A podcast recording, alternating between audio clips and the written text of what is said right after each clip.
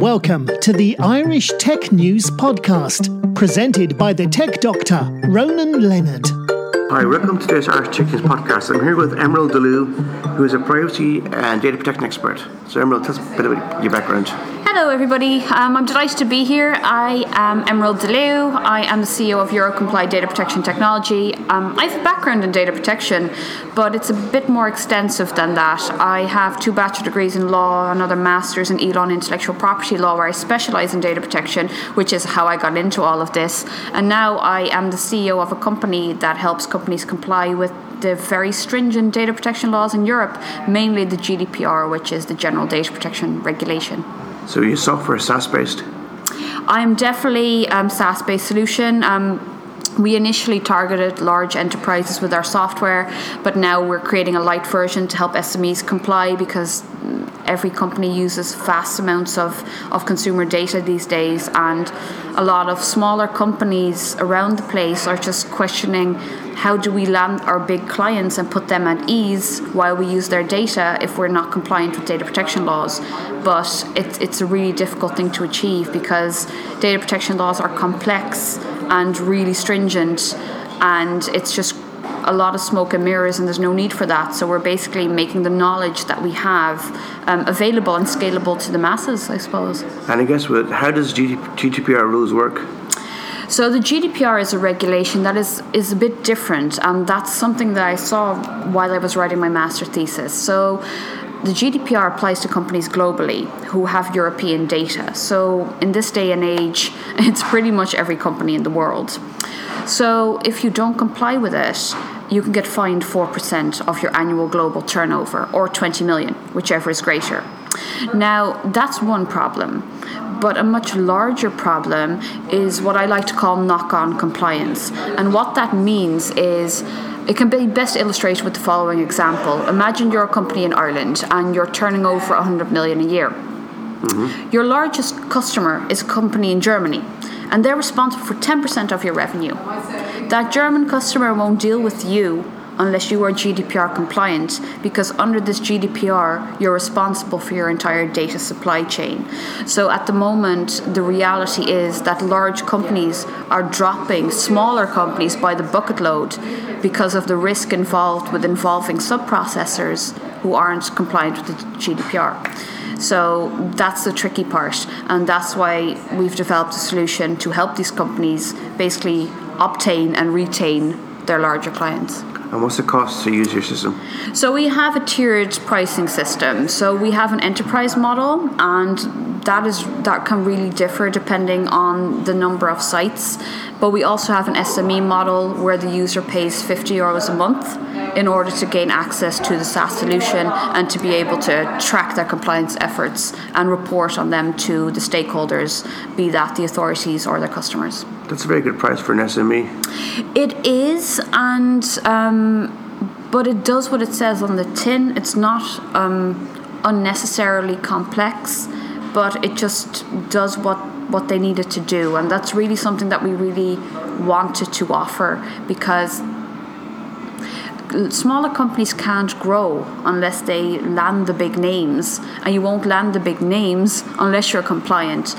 But we also know that it's a chicken and egg situation for an SME. They just they're underfunded, so we couldn't charge a bucket load. It would make no sense because we would have to not serve them. Yeah. Or we would have to wait until they became this big company, but they never get there. So that's why we priced it at a very reasonable price. And what data would you? What are you talking about when you talk about uh, making sure it's secure? Well, we made. Um, what do you mean exactly? I mean, for example, is it basically a database of your client details, or is it more detailed than that? It's a lot more detailed than that. What we allow companies to do is we ask them questions about their compliance process within the organization.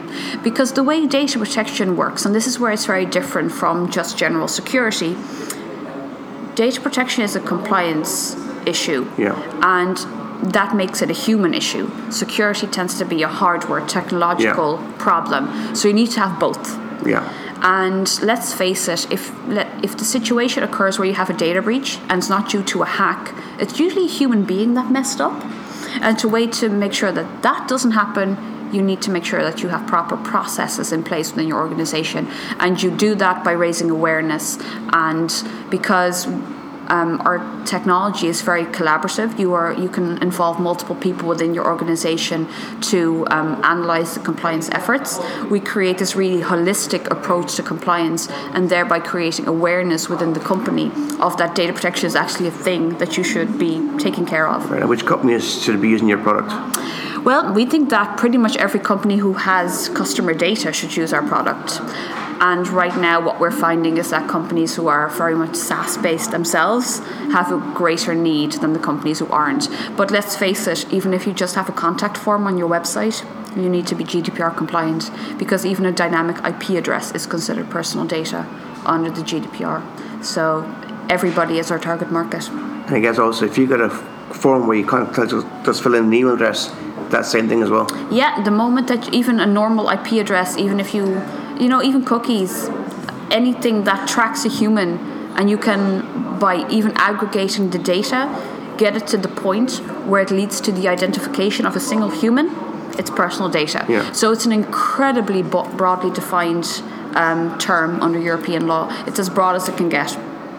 So it's good to know that basically everyone's everyone's covered. It's not just there's no there's no basic company who's going to be excluded.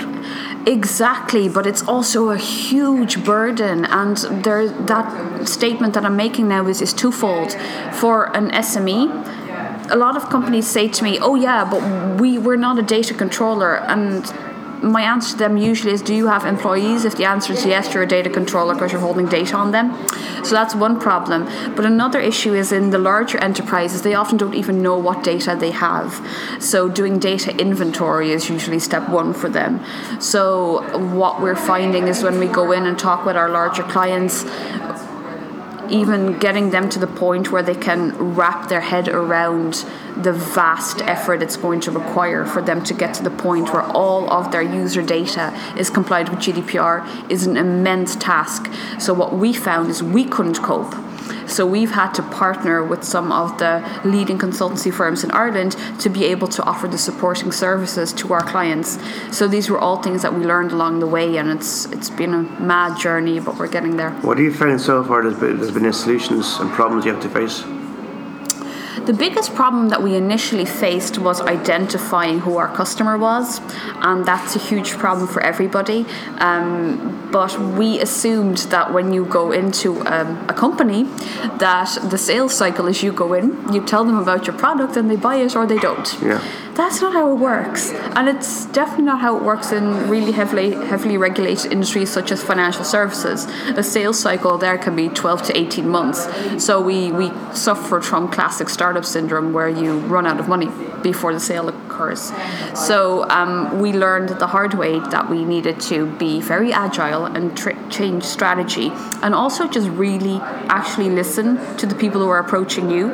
And generally speaking that were the SMEs who were saying we need your help like we have consultants who are telling us that we that they know data protection but data protection is a pretty rare skill um, it's probably worth mentioning to say that I'm a lecturer at Blackhall Place at the Law Society of Ireland. Yeah. So I've been doing my very best to position myself as, I suppose, somebody who really knows data protection, who's not just hopping on the data protection bandwagon. And um, we're now catering to SMEs, and that's important. So I guess those guys out here will become your clients. The guys who are at your work roadshows. Well, I would assume so. Some of the people, um, a lot of the people who attended that specific event were um, female founders with Enterprise Ireland. Yeah. So that was a highly competitive investment fund. Ten women from across Ireland, myself included, were selected to receive this funding. Yeah. And they are all highly ambitious women with unbelievable businesses who are now just being fast tracked on their way to success. So no doubt that they will come knocking on my door when when they reach the point where they have to get their ducks in a row.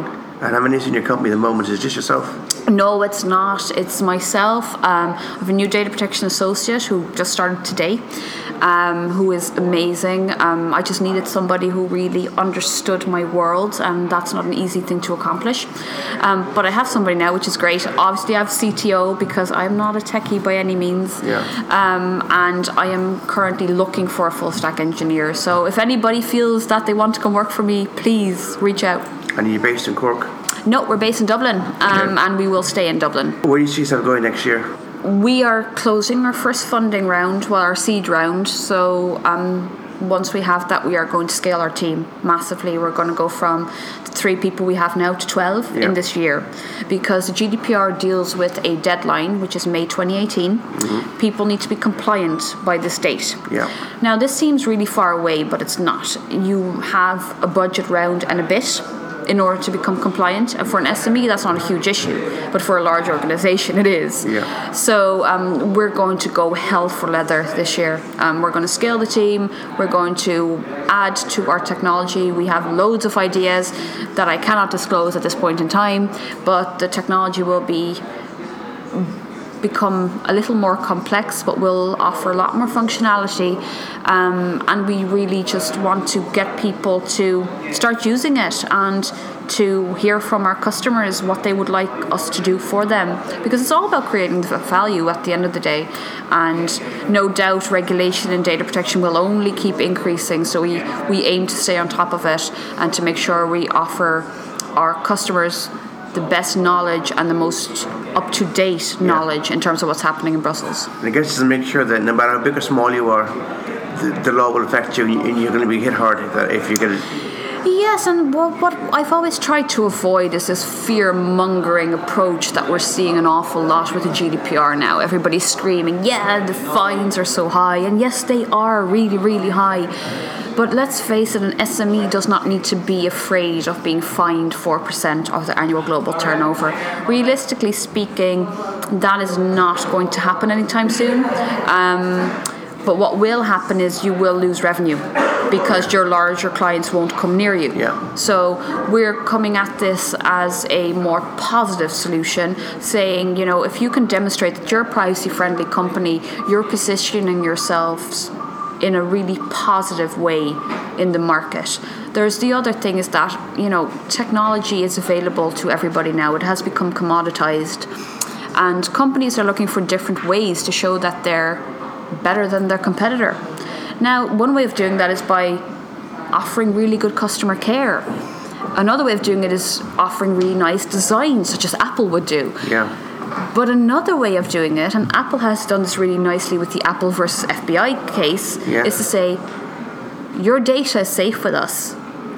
Come to us instead of our competitor. We won't exploit you. Yeah. Because Apple kept their data, their customer data safe from the FBI. That's really powerful marketing strategy. So I think that where the world is going is people will start competing on having the most positive privacy image. So and people gravitate towards companies who keep their data safe.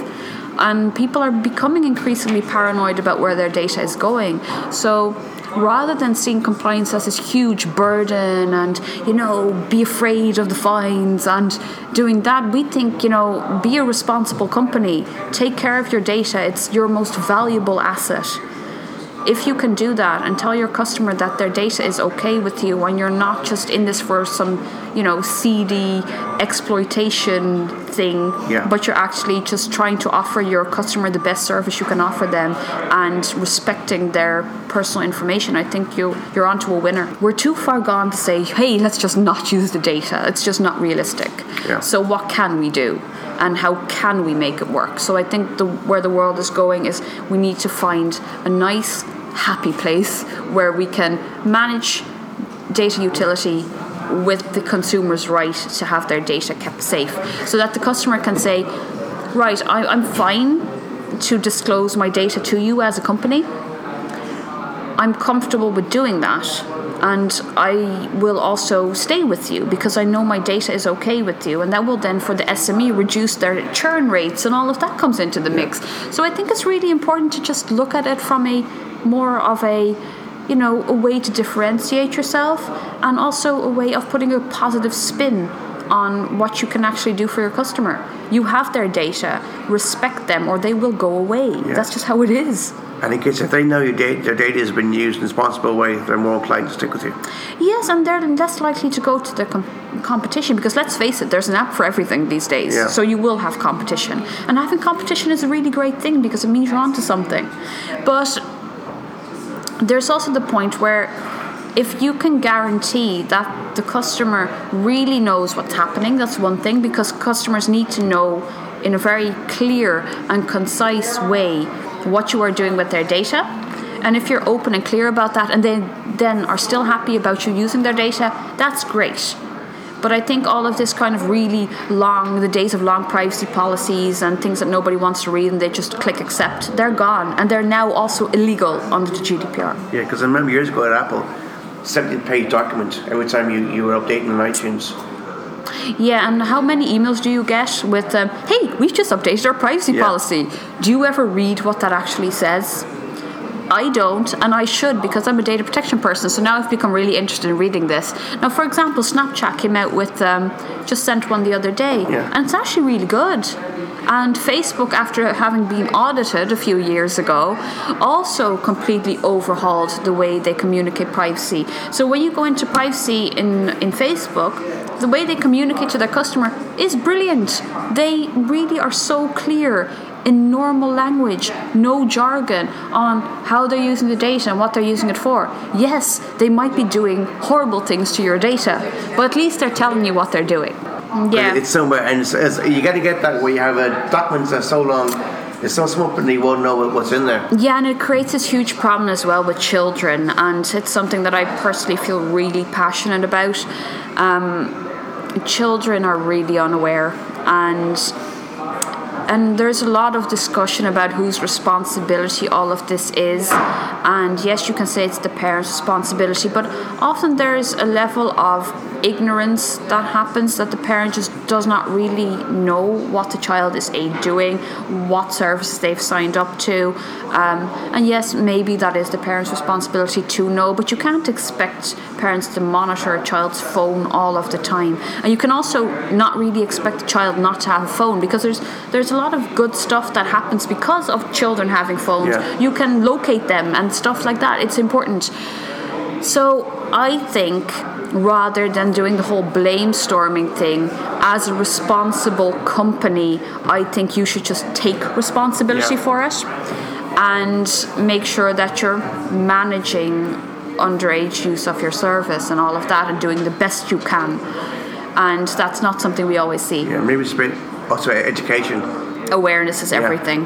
Um, and awareness applies across the board. Hence that with EuroComply we help companies create awareness within the organization Yeah. by helping teams collaborate and involving multiple people within the organization to track compliance. Yeah, but it also is a society issue Yeah. where we need to create more awareness in society and that's all of our responsibility and it's people like irish tech news people like me Yeah. people that, that are listening right now who need to just educate themselves and talk about it more because we're going into a world that's the amount of data is just going to keep increasing and it's going to be everywhere. We're going to know way too much about everybody and we're too far gone to go back.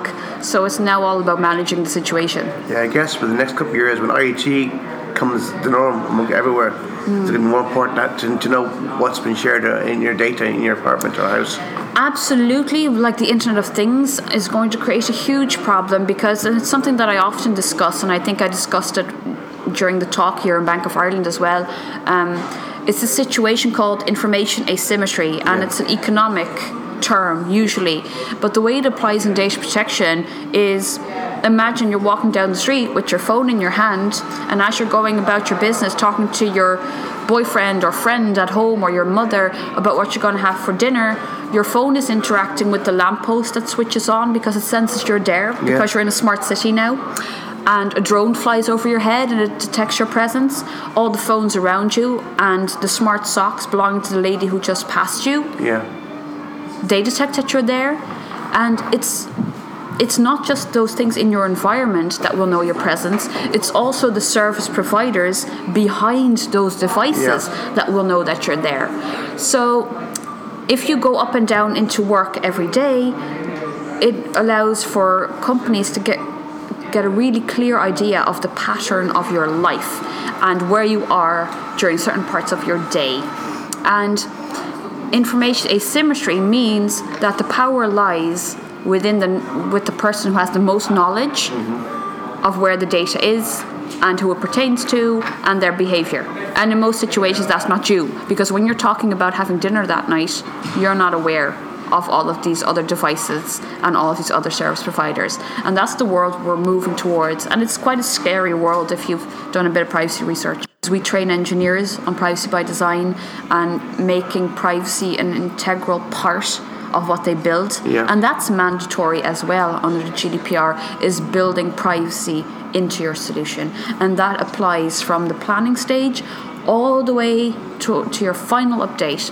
And it can go it sounds really complex, and to a degree it is, but some parts of it are really simple, such as um, data minimization. Don't collect what you don't need. And you'd be surprised how many companies just collect all of the data.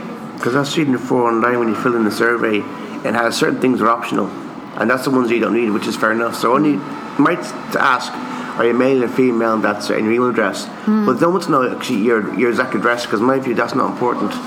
No, it's not, and that's why you shouldn't collect it. And it also, from a liability point of view, you can't get fined for data you do not have. Yeah. And I always say this to especially larger enterprises who often have loads of data that's just obsolete and is just sitting somewhere. And, you know, it's just creating more risk. Why do it? Get rid of it. Yeah, and data should expire. You Yeah. should have policies in place that say, you know, within X amount of time, this data is no longer relevant to us. It has now expired. We erase it completely. Because under GDPR, you have a right to have your information erased, and also putting pr- processes in place within your organization in order to manage that.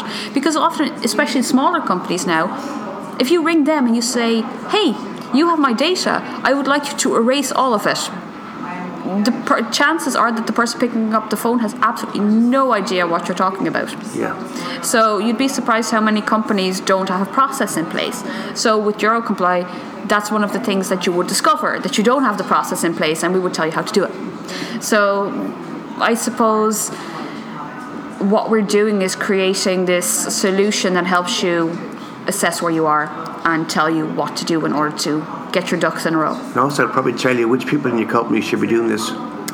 Yes, and it's make somebody responsible. Yeah. Always make somebody responsible because things do not get done, especially in smaller companies, if nobody takes ownership. It's true in larger companies as well, but there's usually a compliance department there that drills down on stuff like this. But in a smaller company, there's often no compliance person yet. And that can go on for quite some time, even when this company grows and starts raising significant amounts of money. And then it becomes an issue once you get to that raising 5 million mark, where your investors ask, So, are you GDPR compliant? And you go, What? Yeah. That's not good. And then you're too late because you you already have all of this data and you have loads of customers and there's loads of stuff happening and you have no idea where it is and you don't need and then you have to start all of it and then you're backtracking and it will really stall your progress. So I guess from day one, when you start a company, make sure that's always uh, in your foremost in your minds to be compliant from day one. Yeah, make sure that you're aware. Like in the early days of a company, they're really messy. Um, we all know this. I know this. I'm still in that phase. Um, I'm coming out the other end, which is great. But um, make sure that you at least know where the data is and make sure that you communicate to your customer what you're doing. Like it's really that simple. For example, have a privacy statement on your website. That's not a policy. They're two different things, and these always get people mix them up for some reason. A statement is what you say to your customer. So this is we collect this data. This is what we're going to do with it. Then tell them their rights, which is to have it erased, to have it corrected, and to have it. Um, you can request to get all your data in, in a commonly used format. You need to be able to do all of that. You need to ask yourself, can you do this? Yeah. That's really important. But also have a policy within your organization. So when you bring in another person, make sure that you that there's a policy that they respect the data that they have access to. Also, don't leave CVs lying around. It's, it's really simple things like that. You'd be surprised how much personal data just gets left, left on a desk somewhere. Yeah. And data breaches happen really easily. And it's often not because you got hacked. Yeah. Worst thing is you go to someone's office on their computer is post-it notes. Yeah. That's the worst thing. With phone numbers and Yeah. email addresses and sometimes even bank accounts and yeah, it's it's it's not good. I think another really important thing to do is make sure that when you're considering your security measures, you consider your privacy measures. The two go hand in hand. Yeah. It's not one or the other, it's both. Yeah. And it's the same with privacy and data utility. It's not one or the other, it's both. Yeah. Always. You can't justify it any other way. I guess if you more or less tell them they both go hand in hand, and they have to, without one, you won't get them together. Yes, you. I just think that we're now in a world where even you just can't justify not having both. Yeah. Because the risk's just too high. You're putting in a lot of work into your company, and I'm talking to larger enterprise, but I'm especially talking to SMEs here. You put in so much work, blood, sweat, and tears, a lot of money. You're you now have your customers. You're getting somewhere. Do you really want to jeopardize that for something that would maybe take you?